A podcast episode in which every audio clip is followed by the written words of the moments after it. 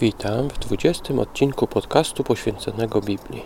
Zachęcam tutaj do czytania Pisma Świętego, nie propaguję jednak żadnej interpretacji ani żadnych wierzeń. Dziś będzie trochę o zachęcaniu i walce ze zniechęceniem. Będzie też dzisiaj trochę historii, która pomoże zrozumieć kontekst rozdziału, o którym będę mówił. Pamiętajmy jednak, że nie ma wielu źródeł i część podanych dat czy informacji nie jest stuprocentowo pewna. Jak pewnie wiecie, Królestwo Izraela zostało podbite i Izraelici poszli do niewoli babilońskiej. Według niektórych źródeł było to 70 lat, tak też mówi sama Biblia w proroctwach, że na 70 lat pójdą do niewoli, ale niektórzy historycy mówią, że było to tylko 50 lat. Jakby nie było, po powrocie Izraelici zastali świątynię całkowicie zniszczoną. Oprócz tego zastali także wrogie ludy, m.in. Samarytan. Pierwszym namiestnikiem był Zorobabel, który wraz z ludem zaraz po przybyciu z niewoli babilońskiej zabrał się do odbudowy świątyni.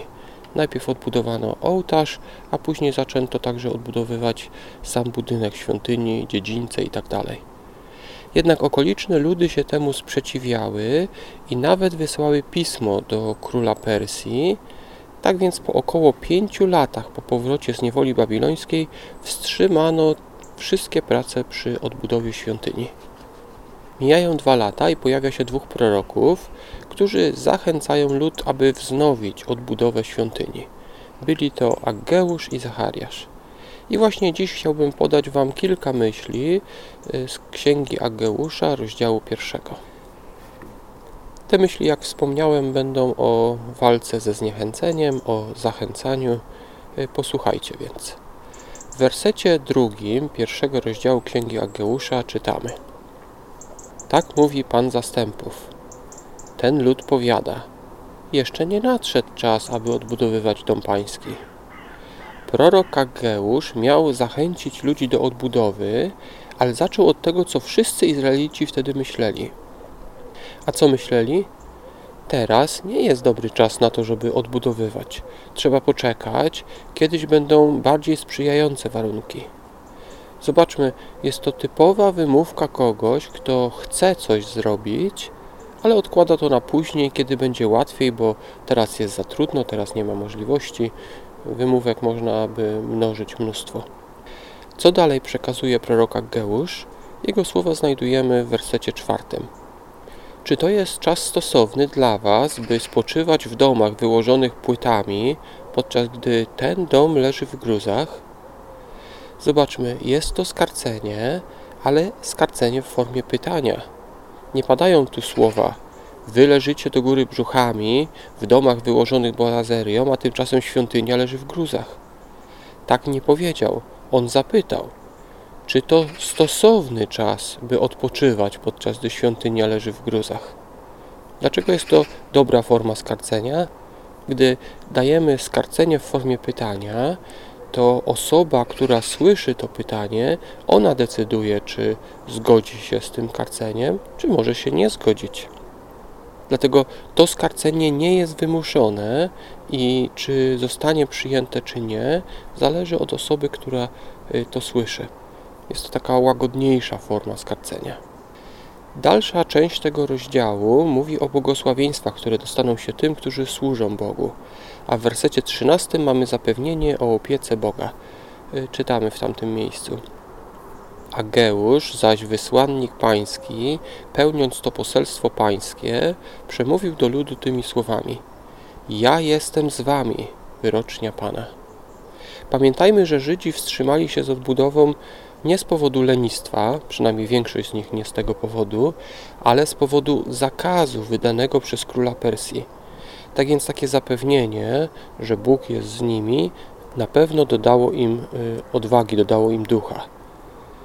Dalej Ageusz pisze o rozpoczęciu odbudowy.